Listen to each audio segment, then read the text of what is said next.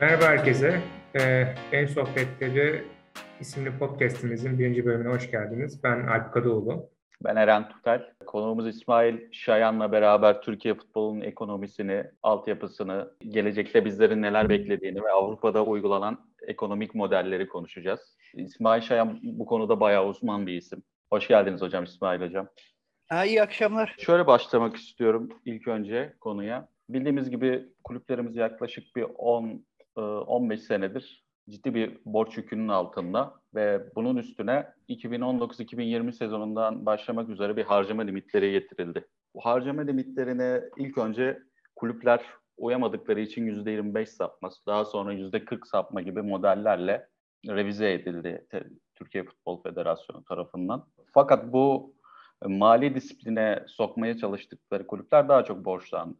E, siz ne dersiniz İsmail Hocam bu konuyla ilgili? Görüşleriniz nelerdir? Hatta amaç bu muydu yani? Başında amaç acaba gerçekten mali disiplin getirmek miydi yani? Ee, getirmekti ama e, bir kural koyuyorsanız uygulamanız ve takipçisi olmanız gerekiyor. Biz bunu İspanya'dan aldık. Ee, İspanya'nın e, kadro maliyeti kontrol kuralı aslında bu. İspanya bunu yıllardır çözemediği problemleri çözebilmek için e, icat etti. Uygulamaya koydu. Başarıyla uyguladı. Biz de dedik ki ha dedik tamam burada hazır formül var. Biz bunu alırız getiririz koyarız burada uygularız bitiririz işi. Ama öyle olmadı. Kazın ayağı öyle değil. Çünkü İspanya'da kulüpler bu işi yapmayı istekliydi. Yani temel problem bu. İspanya'da bu kuralları federasyon koymadı. İspanya'da bu kuralları kulüplerin kendileri koydu. La Liga koydu hatta değil mi? La Liga koydu hatta. Yani ligi tabii yani tabii La Liga koydu. Evet, evet. La Liga zaten La Liga dediğimiz şey işte bizdeki kulüpler birliği. Hı-hı. Yani oradaki La Liga'nın Türkiye'deki karşılığı kulüpler birliği.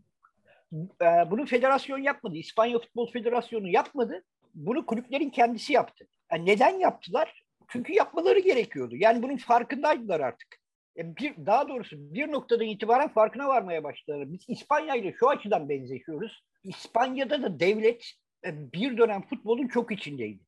Bu durup dururken olmadı. Orada farklı sebepler var. Orada hikaye 82'de başlıyor. 82 Dünya Kupası döneminde İspanya çok karışık bir ülke o sırada. Yani şöyle anlatayım. Mesela İspanyol milli takımının 82 Dünya Kupası'ndaki maçlarını Valencia'ya veriyorlar. Sonra Dünya Kupası'nın başlamasına 3 ay kala subayın bir tanesi askerlerini, tankları, topları falan topluyor. Valencia'yı e, işte şehrin caddelerini çıkartıyor. Elindeki tüm birlikleri ve Valencia Cumhuriyeti'ni icat ediyor adam. Pardon ilan ediyor. Ya bizde birinin çıkıp işte Antalya Cumhuriyeti, Niğde Cumhuriyeti falan ilan etmesi gibi bir şey. Böyle acayip tuhaf bir ülke. O sırada İspanya. Hükümet kulüplere diyor ki ya Dünya Kupası için yapılması gereken harcamalar var. Bakın bu sadece bizle ilgili değil. Ülkenin prestijiyle ilgili, sizinle de ilgili. Siz bu harcamaları yapın biz size ödeyeceğiz. Tamam diyor kulüpler. Kes, işte statlarda bir sürü düzenleme yapılması lazım. Ee, bunların hepsi de belirli miktarda hatta bazıları ciddi miktarda para gerektiriyor. Kulüpler bu harcamayı yapıyorlar. Ondan sonra İspanyol hükümeti bu parayı kulüplere ödeyemiyor. Ödeyemeyince iki sene sonra çoğu kulüp batma noktasına geliyor. Bu sefer işte İspanyol hükümeti tamam diyor bu problemi ben yarattım. Elimi taşın altına koymam lazım. İlk müdahaleyi yapıyorlar 85'te. İşte kulüplere bir takım yardımlar, bir takım kolaylıklar sağlanıyor. Sonra 5 yıl sonra bakıyorlar ki başladıklarından daha kötü bir yerdeler yeniden bir müdahale. İşte kulüplerin şans oyunlarından aldığı pay arttırılıyor. Bazılarına sermayesi, negatif öz sermaye sıfırlanıyor, düzeltiliyor. O, o durumdan kurtarılıyor vesaire. Ee, yine olmuyor. 95'te bir kere daha müdahale ediyorlar ve o zaman şunu söylüyorlar. İki yıl içinde devlete borçlarınız, kamuya olan tüm borçlarınızı kapatmanız gerekiyor. Kapatamazsanız hepinizi şirket yaparız. Borçlarını kapatanlar tamam dernek olarak kalmaya devam edebilir dört kulüp dışındakiler borçlarını kapatamıyorlar. Şu anda dört tane kulüp dernek İspanya'da. Atletik Bilbao, Barcelona, Osasuna ve Real Madrid. Sadece dört kulübe dernek olarak kalma ayrıcalığı veriliyor. İşte ikisi Bas kulübü zaten Bilbao ile Osasuna. Ee, Barcelona var Katalunya bölgesinden ve şey Real Madrid. Diğerleri şirketleştiriliyor kulüplerin. Ee, şirketleştirme trendi de zaten o sırada İspanya bunda da biraz geç kalmış durumda. Çünkü İtalyanlar bu işi 90'larda yapıyor. Fransa 90'larda yapıyor. Aynı zamanda Alman... İngilizler de galiba 90'larda Premier Lig ortaya çıktı. Yok hayır. İngilizlerde İngiltere'de... hikaye şöyle. İngilizler bütün hikayeyi ne zaman çözüyor biliyor musunuz? Ee, 116 yıl önce. Evet sahiplik çok daha eski evet. yani. Evet, evet değil mi? Biz şimdi yasa falan çıkartarak halletmeye çalışıyoruz ya hani işte kulüpler yasası, Hı-hı. kulüpler yasası diye bir şey işte neden ihtiyaç duyduysak. Yani neden ihtiyaç duyduysak değil, neden ihtiyaç duyduğumuz belli de bunu neden devlet yeni bir yasa çıkarsın da getirip dayattık, oraya sıkıştırdık onu anlamak da kolay değil. Bunu İngiltere'de 1906 yılında federasyon çözüyor. Tek bir maddeyle. Şunu söylüyor.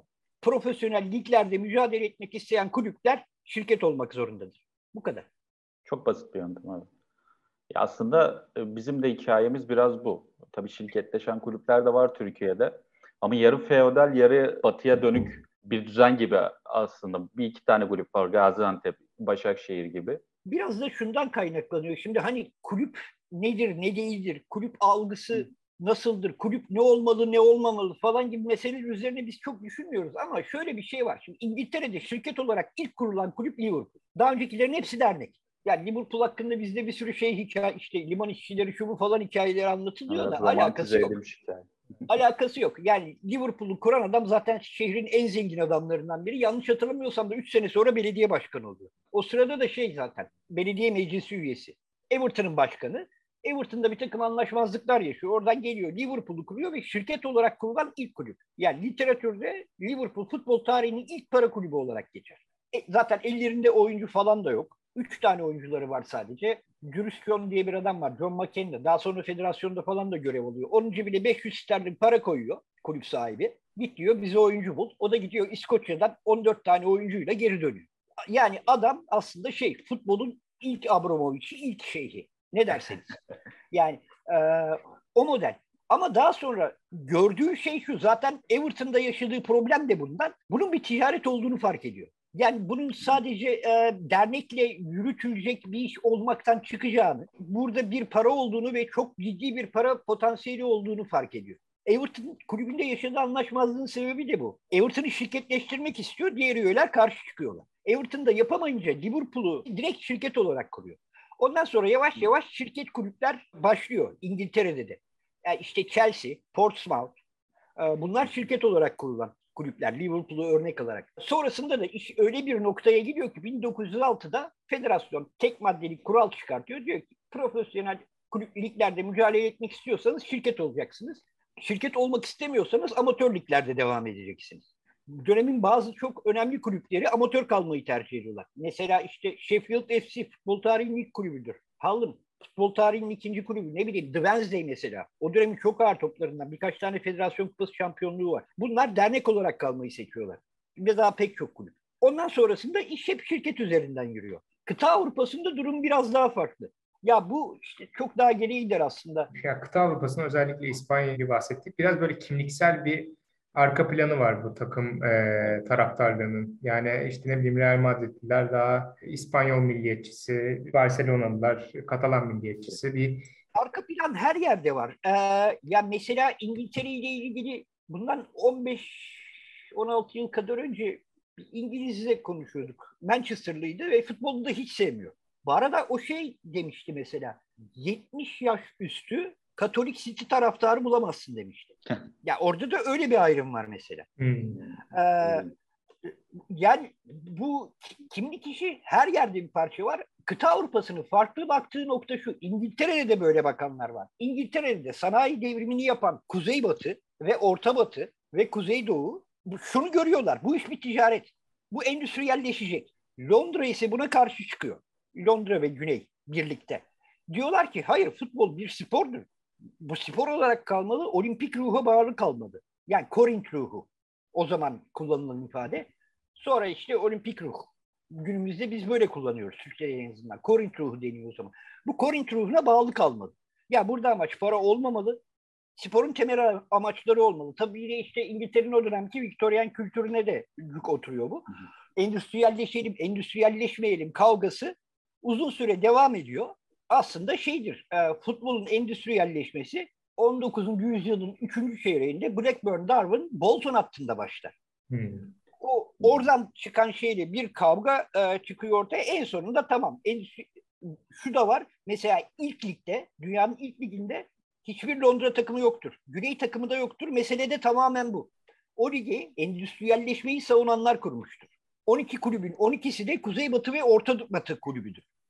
Sonra buna Kuzeydoğu kulüpleri eklenir bir iki sene sonra. Londra ve Güney çok uzun süre işe hiç karışmazlar. Sonradan zamanla bakarlar ki artık tamam kabullenirler. Bu işin gittiği yol bu. İşte Arsenal'dan başlayarak onlar da yavaş yavaş e, lige girmeye başlarlar. Kıta Avrupası ise şeydir. Korint ruhunu veya işte sonradan olimpik ruh olarak adlandırılan şeyi koruma niyetindedirler. Yani bunun bir ticarete dönüşmemesini, amatör ruhu bağlı olarak kalmasını savunurlar ve şöyle bir şey söyleyeyim ben size. Kıta Avrupa'sında ilk profesyonel lig 1924 Avusturya'da. Amerika çok daha önce kuruyor. Amerika Birleşik Devletleri. Hatta yanlış bilmiyorsam Arjantin'in ligi de tüm Avrupa liglerinden daha önce. Profesyonel lig olarak. Ama zamanla Avrupa'da da şu görülüyor ki zaten tamam bu iş böyle gidecek. Yani bu biraz daha farklı olacak. Diğer sporlardan. E sonrasında zaten önce 74'te Valdravekov'da arkasından da 95'te Bosman'da mahkemenin altını çok net olarak çizdiği bir şey var. Şunu söylüyor. Profesyonel spor bir sektördür, bir ticarettir, bir geçim kaynağıdır. E, amatör sporla profesyonel spor birbirinden farklı şeylerdir. Devletler amatör sporlara yardımı yapabilirler. Bunda bir problem yok. Mahkemenin ortaya koyduğu şey bu. Yani amatör sporu siz bildiğiniz gibi devletler işte devlet yardımıyla teşvik etmeliyle ve hatta etmelidir de. Bunlar devam ediyor. Ama profesyonel sporlara bunun yapılmaması gerekiyor. Çünkü burası bir sektör. Orayı yani normal bir sanayi akışı e, nasıl gidecekse aşağı yukarı ona benzer bir şekilde gitmesi gerekiyor. Bizde iş tamamen e, çok farklı. Bosman'dan önce de Madrabekov sonrasında da zaten işte Fransa, İtalya falan durumu görüyor. Yani bu artık bir endüstri oldu. Bunu kabul etmemiz lazım bizim. Endüstri olduysa buraya buna göre düzenleme yapılması gerekir deyip kulüpleri şirketleşmesi için gereken hazırlık yapılıyor ve şirketleştiriliyor kulüpler. Almanya biraz daha farklı bir yöntem izledi. Türkiye'ye gelince ben çok açık söyleyeyim Türkiye ne yapacağını bilmiyor. Ben de onu değinecektim. Ortada bir kaos var aslında. Ama Ve, kimse ne yaptığını e, Can alıcı soru bu şu olmalı. Yani sizce neden devlet e, işte bu e, dönüşümü e, gerçekleştirmiyor? Yani ne, e, ne bileyim bu şirketleri bu e, kulüpleri evet. şirketleştirmeye itmiyor ve bunları şımarık çocuklar olarak özellikle yani, üç büyük, üç büyük ve dört evet. büyük. Dört büyük bunu, kul, bunu kulüpler de istemiyor, devlet de istemiyor. Kulüpler niye istemiyor? Çünkü e, onlar işte devletin kendilerine sağladığı kolaylıkları, bir takım imkanları kullanmakta kullanmaya alışmış, bundan vazgeçmek istemiyorlar. Devlet niye istemiyor? Devlet bu işi bir şekilde yani bir etki aracı, gerektiğinde oy toplamak adına kullanabileceği bir mekanizma olarak görüyor. Ya yani bu iki tarafında karşılıklı olarak isteği, bunda böyle bir ortak noktada buluşmuşlar. Bunu yapmıyorlar. Paşa gönülleri bilir. Fakat bu çok kötü bir şey. Yani kaş yapayım derken göz çıkarıyor ve farkında değil. Siz sadece yukarıda olanları görüyorsunuz. Çoğunluk öyle. Çoğumuz yukarıda olanları görüyoruz. Ben bir şey anlatayım. Bundan birkaç sene önce eski bir arkadaşa rast geldim. Bir kulübün kulüp müdürü olmuş. İşte konuşuyoruz öyle. O arada laf transfere geldi. Ne yaptınız diye sordum. Ya dedi sorma dedi. Bir oyuncuyla 250 bin anlaştık. Peşi 350 bin verdiler aldılar dedi. Biriyle 225 bin anlaşmıştım. Ona 300 bin verdiler dedi. Başka biri dedi 200 anlaşmışlar 250 bin ne vermişti onda öyle bir şey.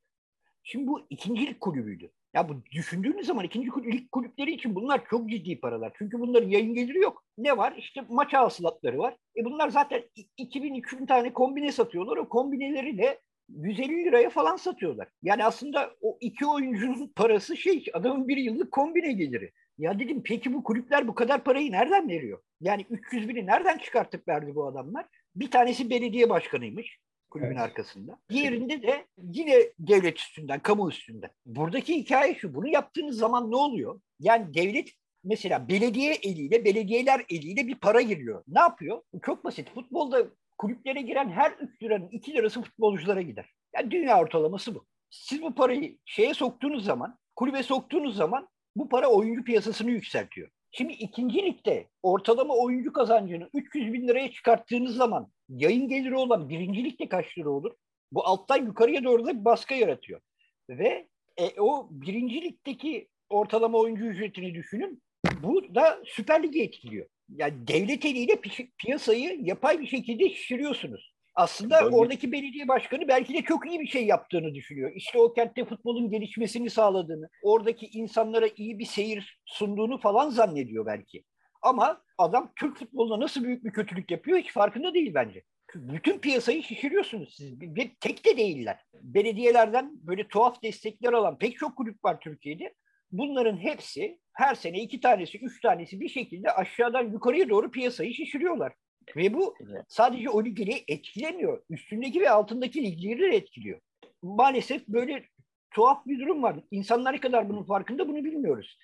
E, en tepeye bakarsak yani devletin yarattığı imkanlarla sürekli içeri giren bir para var. Bir, bir şekilde yaratılıyor. Yani işte mesela şimdi yayın ihalesi becerilemedi. 2 milyon 200 bin falan vermiş galiba en son. Eksiğini devlet eliyle Spor Toto Teşkilatı tamamlayacak. Yani evet. 400 milyon civarı onların bir katkısı olacakmış. Bu en basit As- örneği. Başka şeyler var. Vergi erteliyor, almıyor. İşte arazi meseleleri var. O çok acayip bir şey zaten. Türkiye'de arazi işleri. Evet, Galatasaray'ın e, son olarak Galatasaray ya, Adası'nın tapusunu alması gibi. Ya Galatasaray Adası'nın tapusunu falan da geçin. Şöyle söyleyeyim ben size. Bundan 3-4 önceki Galatasaray, herhangi bir Galatasaray kongresini veya genel kurulu işte orada veya işte e, olağan genel toplantılarından birini seçin. Bir tane İngiliz'e, İspanyol'a, Alman'a izlettirin onu altyazılı olarak. Bittiğinde şey der bize. Ya bu hangi emlak şirketi der. ya Galatasaray kongreleri böyle geçiyor. Başından sonuna kadar emlak konuşuyor. Doğru. evet bütün bir emlak vaati var sürekli. Ben Galatasaray Riva arazileri.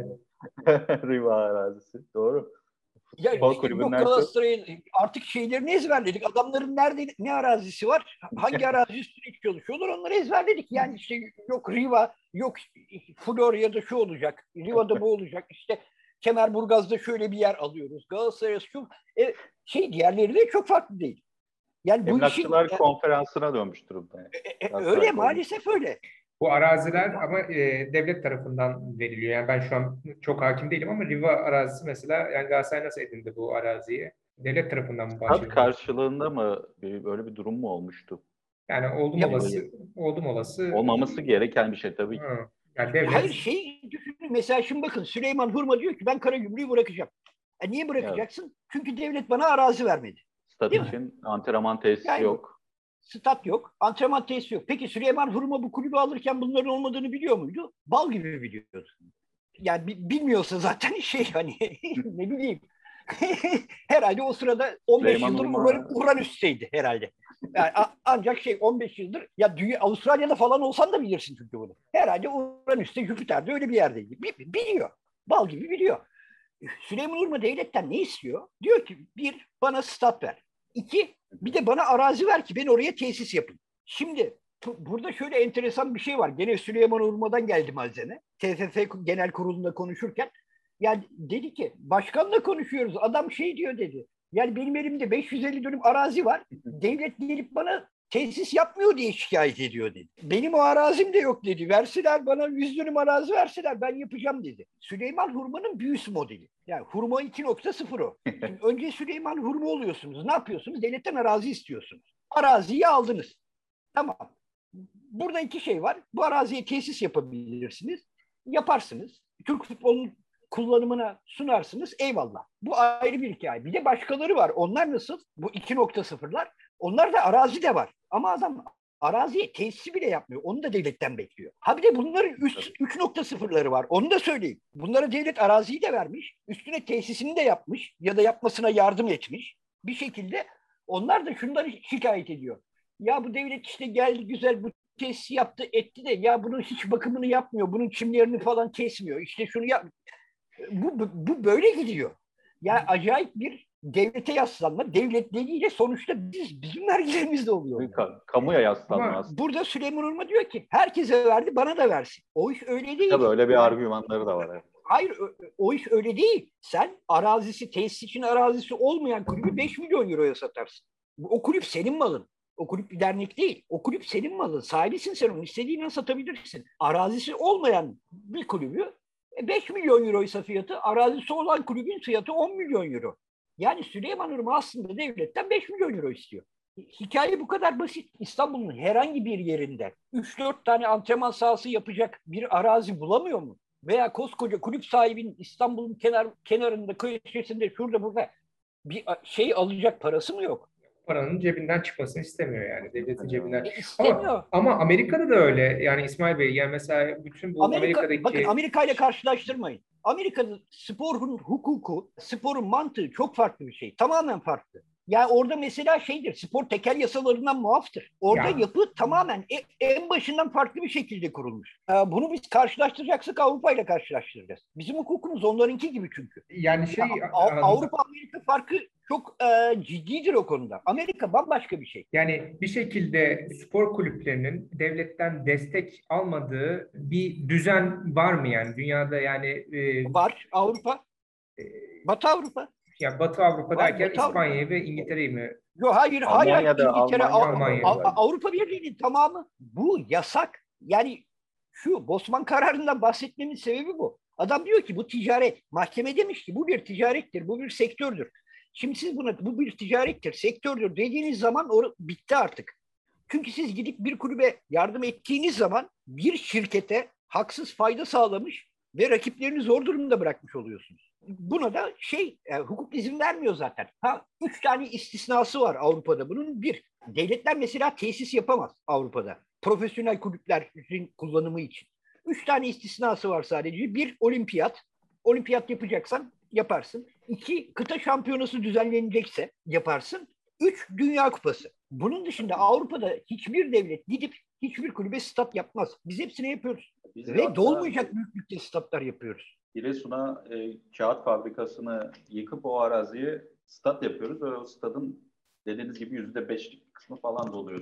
Hani ne kadar doluyor bilmiyorum. Ben yüzde yirmi beşi geçeni hani ya zaten bir de hani yüzde yirmi beşi de nasıl geçiyorlar? şöyle geçiyorlar. Senede üç kere işte Fenerbahçe, Galatasaray, Beşiktaş ve Trabzon dört kere geldiği zaman onlar da o statlar evet kapasiteyi evet. tamamına yakınını dolduruyor. Onun dışında gene stat yokken eski statta kaç kişiyle oynuyorsa onu oynamaya devam ediyorlar. Sırf sadece stat meselesi de değil, siz herhangi bir kulübe e, herhangi bir şekilde avantaj sağladığınız, sağlayacak bir uygulama yaptığınız zaman zaten haksız bir davranış içine girmiş oluyorsunuz. Yani çünkü bu ticari bir iş. İngiltere'de tüm kulüplerin statları kendi şeyidir. Ha bazı ülkeler var. Statlar hala devletin malı. Mesela İtalya'da çoğu şey stat devletin malı. Almanya'da işte yerel yönetimlerin katkılarıyla yapılmış statlar var. Fransa'da da benzer şekilde ama bizdeki gibi bir mekanizma yok. Ya mesela Hollanda'da statlar devletin malı. Ajax yılda 11 milyon euro stat kirası veriyor. Kira veriyor.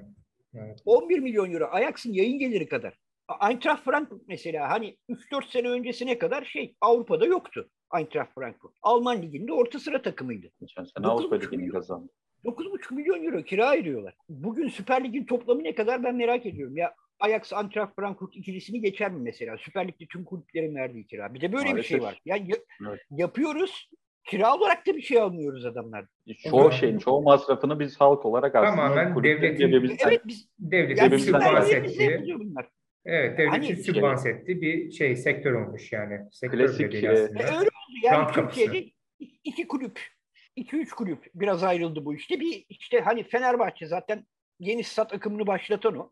Bir şekilde kendi imkanlarıyla ya da çok büyük kısmı kendi imkanları belki bir takım izinlerde falan kulüp oldukları için bazı kolaylıklar sağlanmıştır. Ama hani maddi kısmında herhalde tamamına yakınını kendileri finanse ettiler. Hatta tamamını kendi, kendileri finanse ettiler diye biliyorum. İşte Beşiktaş önemli bir harcama yaptı kendisi. Ciddi bir yükün altına girdi. Kayseri'de biraz farklı bir model vardı. O çok zaten eskiden gelen bir şey. Hani onun dışında şey yani devlet yapıyor ve aldığı kiralar da komik komik kiralar. İsmail Bey peki şunu sorabilir miyim size? Bu harcama limitleri madem yani yani bu kulüpler yani devlet tarafından şımartılmaya bu kadar alışkın idilerse neden bu harcama limiti teklifi kulüpler birliğinden çıktı? Niye böyle bir şey? Kulüpler Birliği'nden e, çıkmadı. Federasyon getirdi. Yani federasyonla evet, çok uğraşmadı. İtfaiye ne varsa aldı getirdi onu. Yani şey Fikret, yaptı.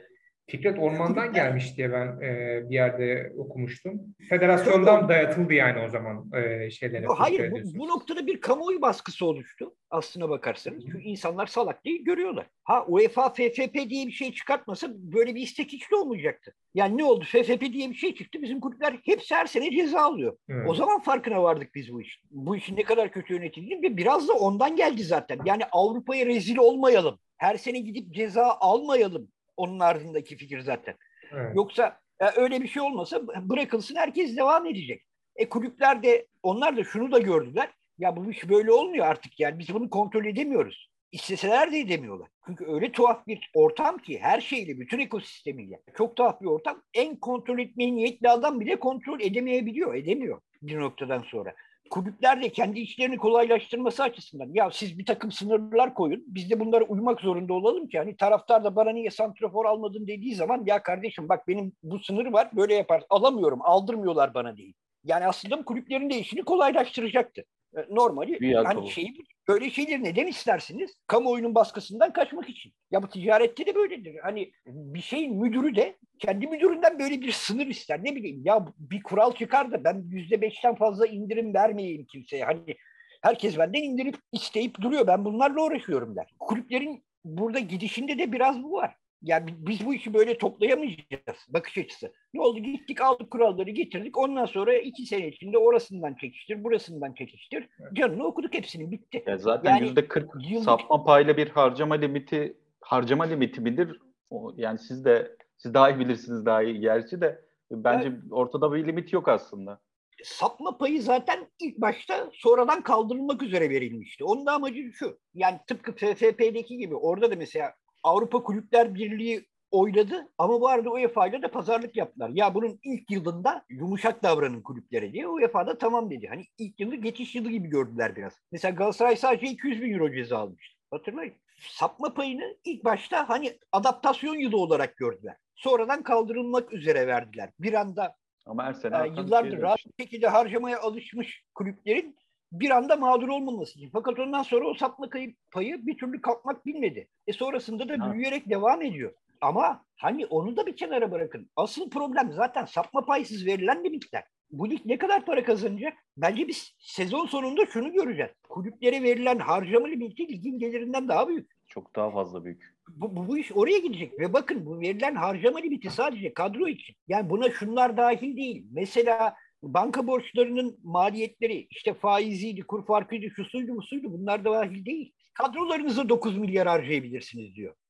Bunun dışında e işte bunlar deplasmana gidecek, kamp yapacak, ürün satacaklar mesela. O ürünü imal edecekler. Onun maliyeti, bunun maliyeti derken herhalde işte çok acayip bir yere gidecek bu iş.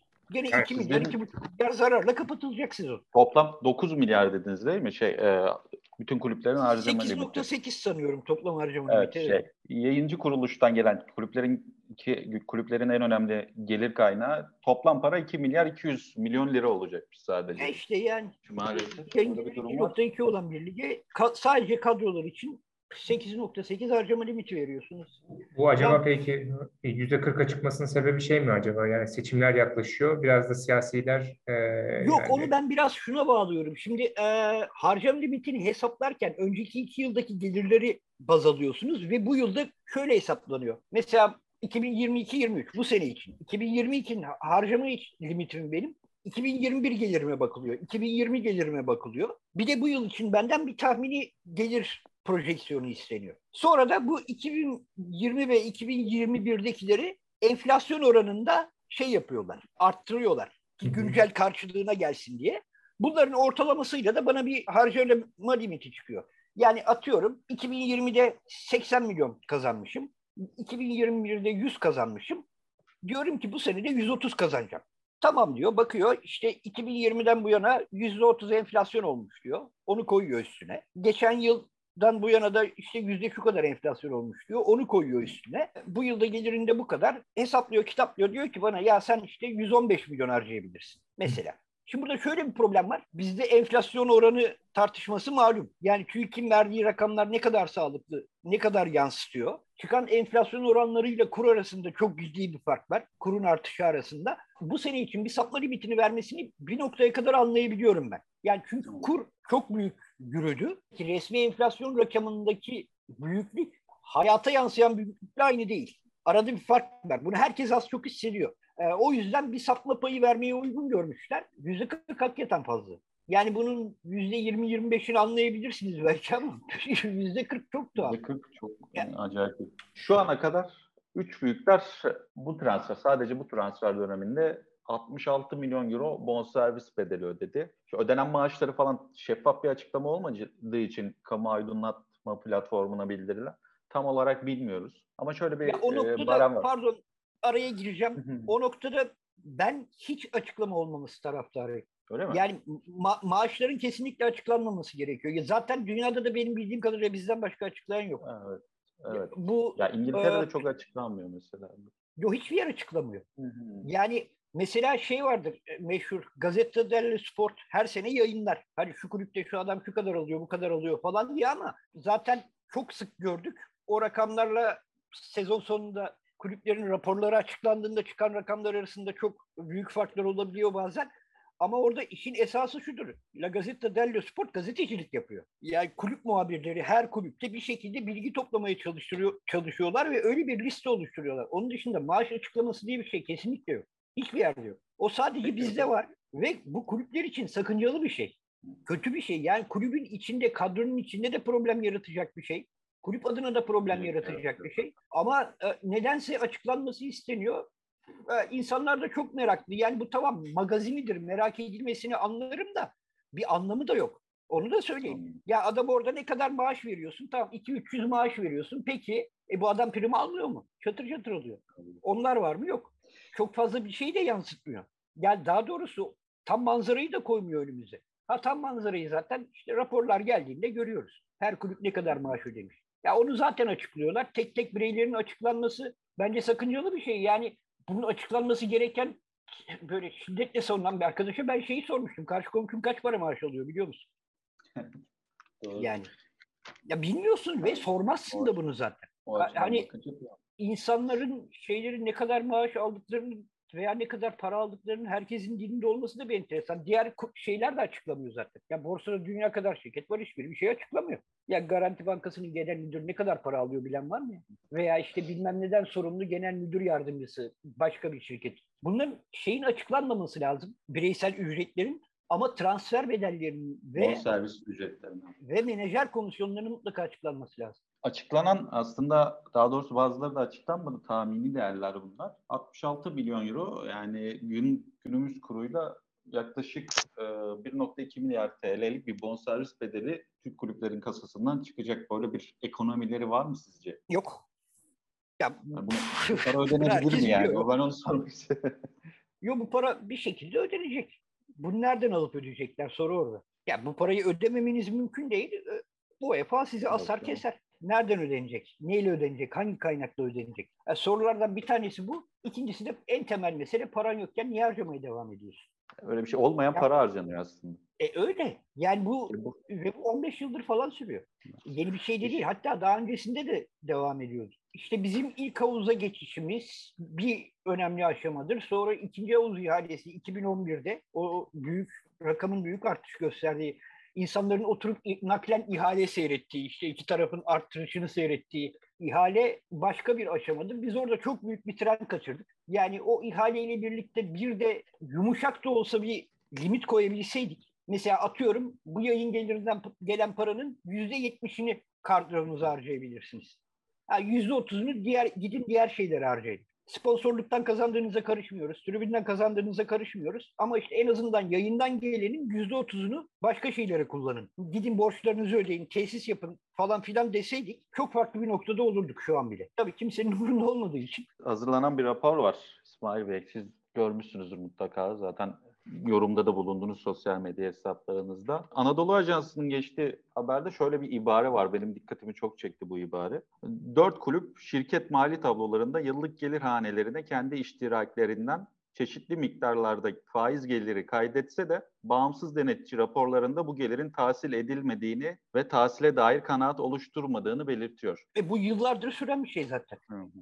Yani ya bu aslında e, bir nevi usulsüzlük ve yolsuzluğa girmiyor mu? Onu bilemiyorum. Temlik, yani temlik ama şey e, şunu söyleyeyim çok mide bulandırıcı bir şey. Ve buna nasıl izin veriliyor onu da anlamıyorum. Ya aslında benim bildiğim kadarıyla bu SPK kurallarına da aykırı. Çünkü şey vardır. Ana şirketinin size yapabileceği borca bir da, dair bir sınırlama vardır. SPK kurallarında. O limitleri falan çoktan aşmış durumda kulüpler. Kulüpler temelde şunu yaptılar. Ee, anlatayım ben size. Ben mesela atıyorum İsmail Bey kulübüyüm. borsadayım. Bir de asıl kulüp var. Yani dernek olan tarafım var benim. Evet.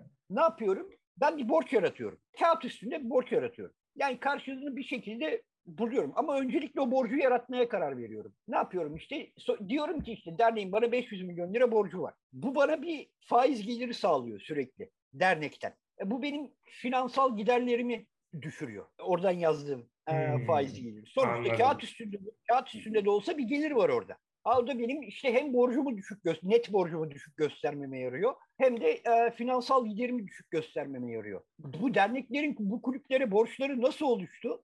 Bunu nasıl açıklayabilirler? Bu konuda bir soruşturma yapılsa başlarına neler gelir? Orası tamamen ayrı bir mevzu. Yani bir gecede 300 milyon borç çıkıyor ortaya. Nereden çıkıyor abi? Yani, Yani- e, bütün negatifler e, derneğin üzerine yıkılıyor. Pozitifler şeyde kalsın, şirkette bir, bir kalsın takım, diye. hayır yani bir, bir, bir takım şeyler yıkılıyor. Yani çünkü o kadar sıkışmış durumdalar ki artık şeyi gördüler çözümü. Yani der, dernekleri batıracaklar. Bu iş oraya gidiyor. Ve kendileriyle birlikte amatör şubeleri de batıracaklar. Borcu bir yılda 500 milyon artan dernek var. Ya amatör şubeleri bir yılda kaç para harcamış olabilir? Allah aşkına da 500 milyon lira artıyor. Peki İsmail Bey derneğe para nereden giriyor? Yani derneğin geliri dernek- ne oluyor? Derneklerin kendi gelirleri var. Şimdi amatör şubeler, ya amatör olarak geçiyor tabii de e, bazılarının amatörlükle alakası yok. Çünkü zaten onlar da gidip profesyonel lisans alıyor sonuçta. İşte voleybol, basketbol, handbol gibi şubelerde derneklerin üyelikleri var. Bu üyelikleri bir üyelik ücretleri var, üyelik aidatları var. İşte işlettikleri lokaller, şunlar bunlar var. Oradan gelen bir kazanç var. E tabii amatör şubeleri sponsor geliyor. Ve şunu da söyleyeyim, amatör şubelerin hepsi zararda değil.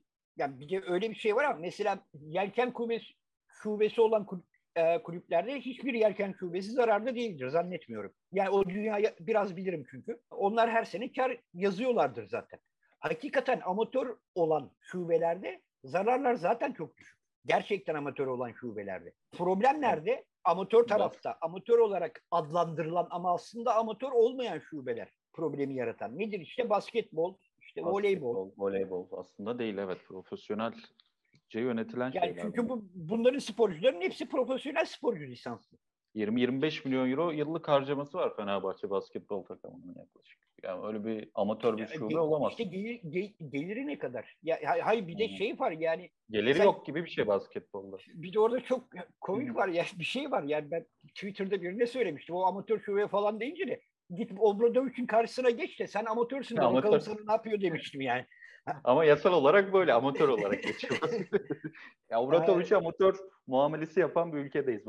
hani bu- bunlar işte mevzuatın biraz geride kalmış olmasından kaynaklanan bir takım şeyler. Sonuçta onlar da gidip profesyonel lisans oluyor. Hani o Hmm. ligde yarışmak için profesyonel lisans almak Hmm. zorunda.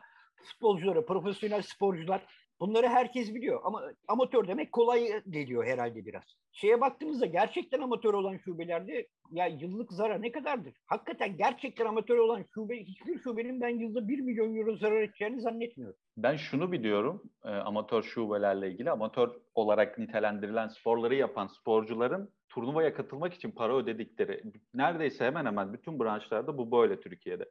Yani bir turnuvaya katılmak E, istiyor evet. çocuk. Türkiye şampiyonu ve onun parasını ödemek durumunda. Zaten e, belli bir bütçe de alıyor federasyonlar. Dediğiniz gibi zarar etmesi bence de mümkün değil. Zaten parasını alıyorlar. Yani sporculara belli bir gelir kaynağı ayrılmıyor. Çok üst düzey başarı elde etmedikçe. Ve artı olarak bir de sporcuların cebinden çıkan paralar var. Bunun dışında da kar eden amatör şubeler mutlaka vardır. Yani vardır. o da ayrı bir tarafı bu işin. Ama hani işin toplamına baktığımızda oradan zaten bir problem yok. E, amatör olarak adlandırılan gizli profesyonel şubeler problemli. Bir de işte futbol problemli. Evet böyle bir borç yaratıyorlar. Kulüpler bu yöntemi buldu. Oradan bir şekilde en azından kağıt üstünde bir aktarım yapılıyor. Bu da borcu ve e, finansal giderleri düşük göstermelerini yarıyor. Bunun direkt olarak yasalara aykırı olan bir kısmı var. Ama onun dışında da ya bu bildiğin kötü niyet. Birileri bu konunun üzerine giderse çok başlar Aslında abi. sorgu, sorgulanması gereken Ha, bir durum değil mi? Ya Sorgulanması yasal bir soruş. niye sorgulanmıyor o da ayrı bir şey. Bu borç Yasal tahakkuk edilmiyor yani. Bu gerek- borç tahakkuk edilmiyor hiçbir şekilde. Yani bu derneklerin, Yo şirketlerin almıyorlar borcu. Hayır, Evet. o, o borç habire büyüyor. Orada kendi kendine büyüyor. Hatta bazen bakıyorlar ya bu, bu az büyümüş diyorlar. Başka bir borç daha icat edip bekliyorlar oraya. Orada çok tuhaf bir durum var. Bu, şöyle, bunu peki şöyle... niçin yapıyorlar? Yani mesela şirketlerin borsadaki işte kağıtları değerlensin ya da bilançoları düzgün gözüksün diye mi böyle bir şeye gitmek zorunda kalıyorlar? Yoksa bankalarla olan ilişkilerindeki ilişkileri Yok hayır bu ban şey e, bu çok daha önce başladı. Yani FFP'ye bir karşı tedbir gibi geliştirdiler bunu. Ha FFP'ye evet. Finansal yani orada bir, orada biraz orada biraz ellerini rahatlatmak için en bu, azından UEFA karşısında hatta biraz da o yüzden göz yumuldu zannediyorum. Ha, bu onunla başladı yani. Finansal fair play UEFA'nın finansal fair play kuralına gelmesiyle biraz herhalde bu. Ee, bu iş şö- şöyle diyeyim, öyle ivmelendi. Anladım. Yani eskiden de hep bir takım alacak borçlar vardı ama belirli limitler dahilindeydi. Fenerbahçe'de sanıyorum biraz yüksekti. Diğerlerinde neredeyse yoktu. Fakat sonra işte 2015 veya 16'dan itibaren sanıyorum hepsinde birden acayip bir şekilde sıçradı bu borçlar. İsmail Bey peki demiyor mu ya UEFA ya sizde bu ne, ne garip bir yönetim şekli var. Bir şirket var, dernek var, dernek şirkete borç veriyor, borçta. Yok hayır demiyor. Bu hani bu yapı sadece bize özgü de değil. Yani Portekiz biraz buna benziyor. Almanya benziyor. Ama tabii zaten UEFA orasını da bir şey diyemez. Ya şöyle bir şey de var. Onun da altını çizeyim önemli çünkü UEFA yetkileri çok sınırlı bir kuruluş. Hani çok acayip geniş falan filan zannediliyor ama değil. Bir kere her ülkede öncelikle o ülkenin yasaları geçerli. UEFA bunlara evet. uymak zorunda zaten. Hatta UEFA'nın pek çok kuralında da ki FIFA'nın pek çok kuralında da şeydir. Ülkelerin yasalarına atıfta bulun. Ya mesela şey vardır. Bir futbolcuyla maksimum 5 sene sözleşme imzalayabilirsiniz değil mi? UEFA'nın kuralı böyle. FIFA'nın kuralı da böyle. Ama orada şunu belirtirler. Eğer o ülke yasalarında aksi bir durum yoksa. Yani mesela Finlandiya'da şeydir 8 senedir süre. Finlandiya'nın kendi iç yasası. O zaman Finlandiya'da 8 sene sözleşme imzalayabilir bir kulüp futbolcuyla. Hiçbir engel yok. Hani Finlandiya'yı örnek verdim atıyorum bilmiyorum. Veya işte başka bir ülkede 10 senedir kontratlarda üst limit. Orada bir futbolcuyla 10 sene kontrat imzalar o kulüp. Hiçbir problem yok. Ama öyle bir sınırlama yoksa şeydir. E, UEFA'nın FIFA'nın yasası geçerlidir. UEFA'nın konumu düşünüldüğü kadar güçlü değil. Öyle bir şey zannedilmesin. Yani çok güçlü. Güç, Yine güç güçlü ama UEFA çok belirli noktalarda çok sıkışık pozisyonda. Yani mesela TFP ile ilgili temel problemler de biraz oradan kaynaklandı. Şeyi hatırlayın. Bu futbol Leagues'te işte çıkmıştı o mailler. 60 evet. milyon euro ceza kesti ilk sene City'ye. Wikileaks. UEFA. Hı hı, evet. 60 milyon euro ceza kesti. City'nin sahibi şey diyor. Ben bu parayı onlara vereceğim diyor. Dünyanın en iyi 50 avukatını tutar. Ona verir. Bu adamları sonsuza kadar dava ederim diyor. Ya öyle aslında üstünlerin hukuku da UEFA'da da maalesef. Şöyle bir şey var. Şimdi baştaki Amerika meselesine dönersek Amerika'da spor tamamen ayrılmıştır. Kendine özgü bir yapı kurulmuştur Aynen. orada. Dünyanın başka bir yerinde olmayan. Şimdi Avrupa'da böyle değil. Parçalı bir yapı var. Avrupa bunu normal hukukun içine oturtmaya, spor için özel ayrıca bir şey yaratmamaya çalışıyor. Yani mesela oyuncu kulüp ilişkileri ticaret hukukudur. İş, yani iş hukukuna göre gider. Sporcu şeydir, işçidir, çalışandır, kulüp işverendir. Veya başka şeylerde. E, burada da rekabet. Şimdi bu kurallar rekabet yasalarına ne kadar uyumlu? FFP ile ilgili en büyük problem buydu zaten. UEFA bunu yaparken. Ve UEFA FFP'yi başlatırken de zaten ilk önce şunu yaptı. 2007 Kasım'ında her ülke liderine bir mektup gönderdi. Biz de o dönem şu anki Cumhurbaşkanımız başbakandı. Yürütmenin başında olduğu için ona gitti. Hepsinden destek istendi FFP için. Yani biz FFP ile ne yapmaya çalışıyoruz? Amacımız ne? Neden buna ihtiyaç duyduk? Bunun sonucunda nereye varmayı düşünüyoruz? Bunlar anlatıldı ve destek istendi uygulamada. Ve ülkelerin hepsi de destek sözü verdiler UEFA'ya. İngiltere hariç o zaman. İngiltere hiç sıcak bakmıyordu FFP'ye. Sonradan adapte oldular. Orada da iki şey var hızlandıran. İşte bir tanesi Kaka'nın City'ye transfer olacağı haberleri. Öyle anormal rakamlar çıktı ki haberlerde İngiltere her şeyi yeniden düşünmek zorunda kaldı. Bir de şey tabii Portsmouth bat. Yani son FA Cup'ı kazanan kulüp ve dünyanın en zengin ligindeki kulüp battı. Orada da evet bir şey var. Bunlar ne diyor? Bir daha bakalım noktasına geldiler. İngiltere'de sonradan dahil olduğu işe ve tüm ülkelerin konsensüsüyle çıktı zaten. Federasyonların ve kulüplerin kabulüyle çıktı FFP. Yani UEFA tepeden ben FFP diye bir şey getirdim buna uyacaksınız diye, diyemedi. Öyle bir gücü yok zaten. Hatta Avrupa Kulüpler Birliği'nde oylandı. Ondan sonra hayata geçti. Bu iş diktatörlük değil. Yani katılımcıların da bir şekilde onayını veya büyük kısmının onayını almanız gerekiyor bunu yaparken.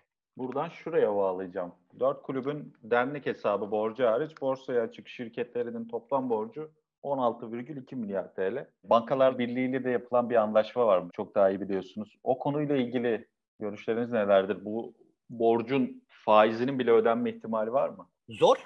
Ben şöyle görüyorum ödeyemeyecekler. Ha ödemeye niyetleri peki? var mı? Ödemeye niyetleri var mı? O da yok. Onu çok açık söyleyeyim. Bakın ben size çok komik bir şey söyleyeyim. Biz harcama limitlerini 2019'a koymuştuk değil mi? Evet 2019. O yıl Süper Lig tarihinin transfer rekorunu kırdı sayı olarak. Kulüpler kendilerine bir yol bellemiş. Oradan hiçbir şekilde satmak istemiyorlar. Maalesef hikayenin şeyi bu. Ya herkes onlara uysun istiyorlar. Bütün dünya onlara uysun istiyorlar. Kabullenmek istemiyorlar. Yani suyun 100 derecede kaynayacağını kabullenmek istemiyorlar. Yani ligde, ligde de akışı hala bu bankalardan sürüyor mu? Yani bir şekilde yani bu oyuncuların maaşlarının verilmesi lazım. Yani bunlar yani zararda şey kulüpler.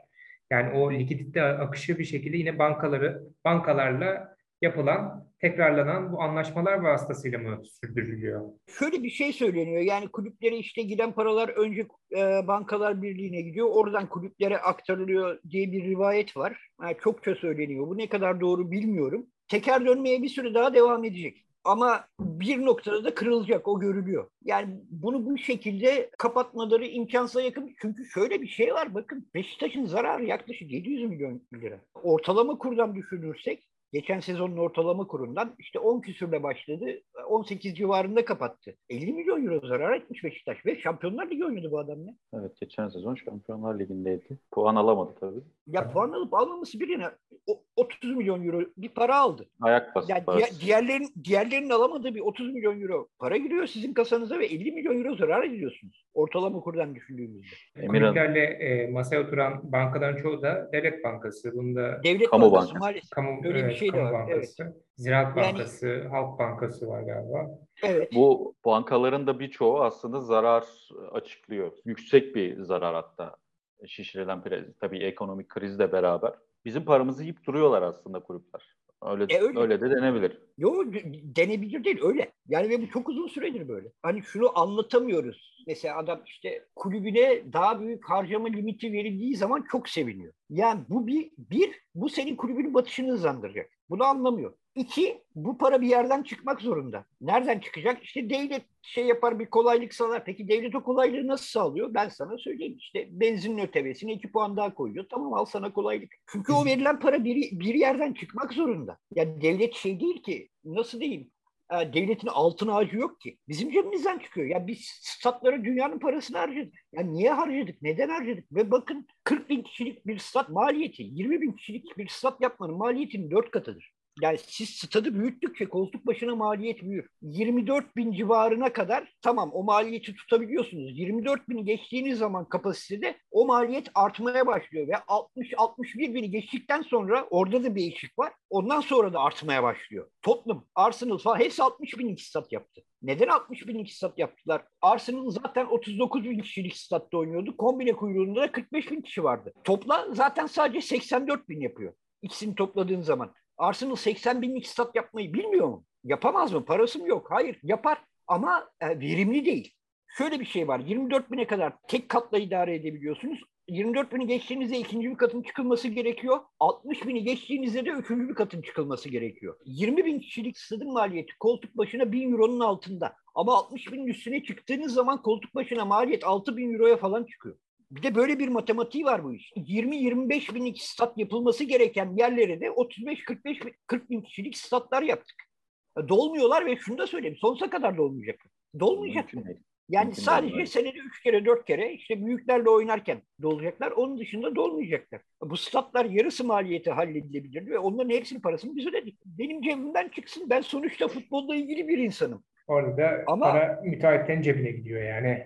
Ya Her zaman olur. Cebin, ama ya şöyle var hiç futbolla ilgisi olmayan ne bileyim adam ya güreşi seviyor. Hiç futbolla ilgisi yok. O adamın parasını niye alıyorsun? Ya o adam orada işte asgari ücretle çocuk okutmaya çalışıyor. Ya, maalesef. Ya o parayı senin onun çocuğuna veya onun kendisine harcaman lazım. Ya aslında bu, paraları evet. bunlara harcıyoruz. Sonunda iyi bir şeyler olacak diye bekliyoruz ve olduğu da yok. Olmuyor. Olmuyor. Yani spor taraftarının da biraz bilinçlenmesi, biraz da bu düzeni değiştirmesi gerekiyor gibi. Çünkü yani Twitter'a bakıyoruz, giriyoruz. Nerede benim forvetim, nerede benim stoperim? Umurlarında değil o çıkan para yani. Orada şöyle bir açmaz var, bilinçlenen kaçıyor. Evet maalesef. Şöyle bir manzaraya bakıyor biraz e, aklı başına geldiğinde ortada olanlara bakıyor ve yavaş yavaş ilgisini kesmeye, kaybetmeye başlıyor. Bir böyle bir problemimiz var maalesef. Hakikaten kulübe ciddi kazanım sağlayabilecek taraf... Ya kuru kalabalık diye bir laf vardır ya. Bir öyle bir şey var. Onların çıkardığı bir kuru, kuru gürültü de var. Aslına bakarsanız bir öyle bir şey var. Bir taraftan maalesef yani yakın çevremizde görüyoruz ben görüyorum en azından. Hani birkaç eski arkadaşla konuştuğum zaman ya şey diyor ya iki senedir kombin alıyordum ama maça gitmiyordum artık. İşte geçen sene kombin almayı da bıraktım diyor. Yani çünkü hani bu hiçbir yere gitmeyecek diyor. Onu görüyor işte o kulüp sevgisiyle bir yere kadar idare etmiş o onu. Ondan sonra o da artık iyice anlamsızlaşmış. Futbol algımızda çok acayip tuhaf bir şey var. Şunu söyleyeyim ya Türkiye'de futbol transfer yapabilmek için oynanan bir oyuna dönüşmüş durumda bir açıdan anormal bir transfer evet. iştahımız var. Anormal bir transfer açlığımız var. Yani bu para da harcayamıyoruz artık geçmişle kıyasladığımızda. Ama şey bu psikolojik açlık hala devam ediyor. Korkunç bir şey. Ben 200 senedir transfer çalışıyorum. O çok derya veriler var orada. Ama hani çok basit şunu söyleyeyim. Süper Lig, Premier Lig'in iki katından fazla transfer yapıyor. La Liga'nın, Bundesliga'nın, e, Lig 1'in iki katı transfer yapıyor. Yani sürekli birileri geliyor gidiyor çok anlamsız bir şey. Zaten böyle olunca da takım kuramıyorsun. Yani çünkü takım dediğin şey o artık 70'lerdeki şey değil. Yani 70'lerde kendi şeyinin mevkisinin iyi adamlarını toplayıp toplayıp bir araya getirdiğin zaman bir takım olabiliyordu. Artık öyle değil. Takım bambaşka bir şey artık. Yani, o adamların senkronizasyonu gerekiyor. Çok detaylı bir şey artık. Bu işe disiplin gelecekse taraftardan gelmeyeceği belli. Yani bir şekilde devlet düdüğü çalacak, düzeni değiştirecek benim anladığım. Ve İsmail Bey size şunu sormak istiyorum. Bu Nisan ayında galiba bir e, yasa çıktı değil mi? Bir spor yasası. Evet. E, o yani sizce bu e, endüstriyelleşme ya da şirketleşme için bir adım mı? Yani ciddi bir adım olarak nitelendirir misiniz? Yoksa değil mi? Bilmiyorum. Valla biraz ucu açık bırakılmış. Yani onu yaşadıkça göreceğiz. Şu artık yavaş yavaş görülüyor. Çok önceden görülmüş olması gerekirdi şirketleştirmeye zorlamaktan başka çare kalmadı gibi duruyor. Ha o ilaç olur mu? Olmaz. Onu da çok açık söyleyeyim. Ya bakış açısını, mantaliteyi, yaklaşımı değiştirmediğiniz sürece siz onu değil şirket yani isterseniz uzay mekiği yapın. Gene bir şey değişmeyecek. Ya Şampiyonlar Ligi'ne bakın son kazanan Real Madrid değil mi? Dernek. Son 20 Öyle. Şampiyonlar Ligi'nin en az 10 tanesini dernekler kazandı zaten. Ya Bayern Münih bir dernek, Real Madrid bir dernek, Barcelona bir dernek. Ama devletin arkasında olma, olmadığı dernekler. Yani Türkiye'nin tabii, aksine. Yani. Tabii. Türkiye'nin tersine onlar iyi yönetilen dernekler. Sorumluluk sahibi insanlar tarafından yönetilen dernekler. Hani şu aralar Barcelona için onu pek söyleyemiyoruz. En azından evet, bir önceki dönem için.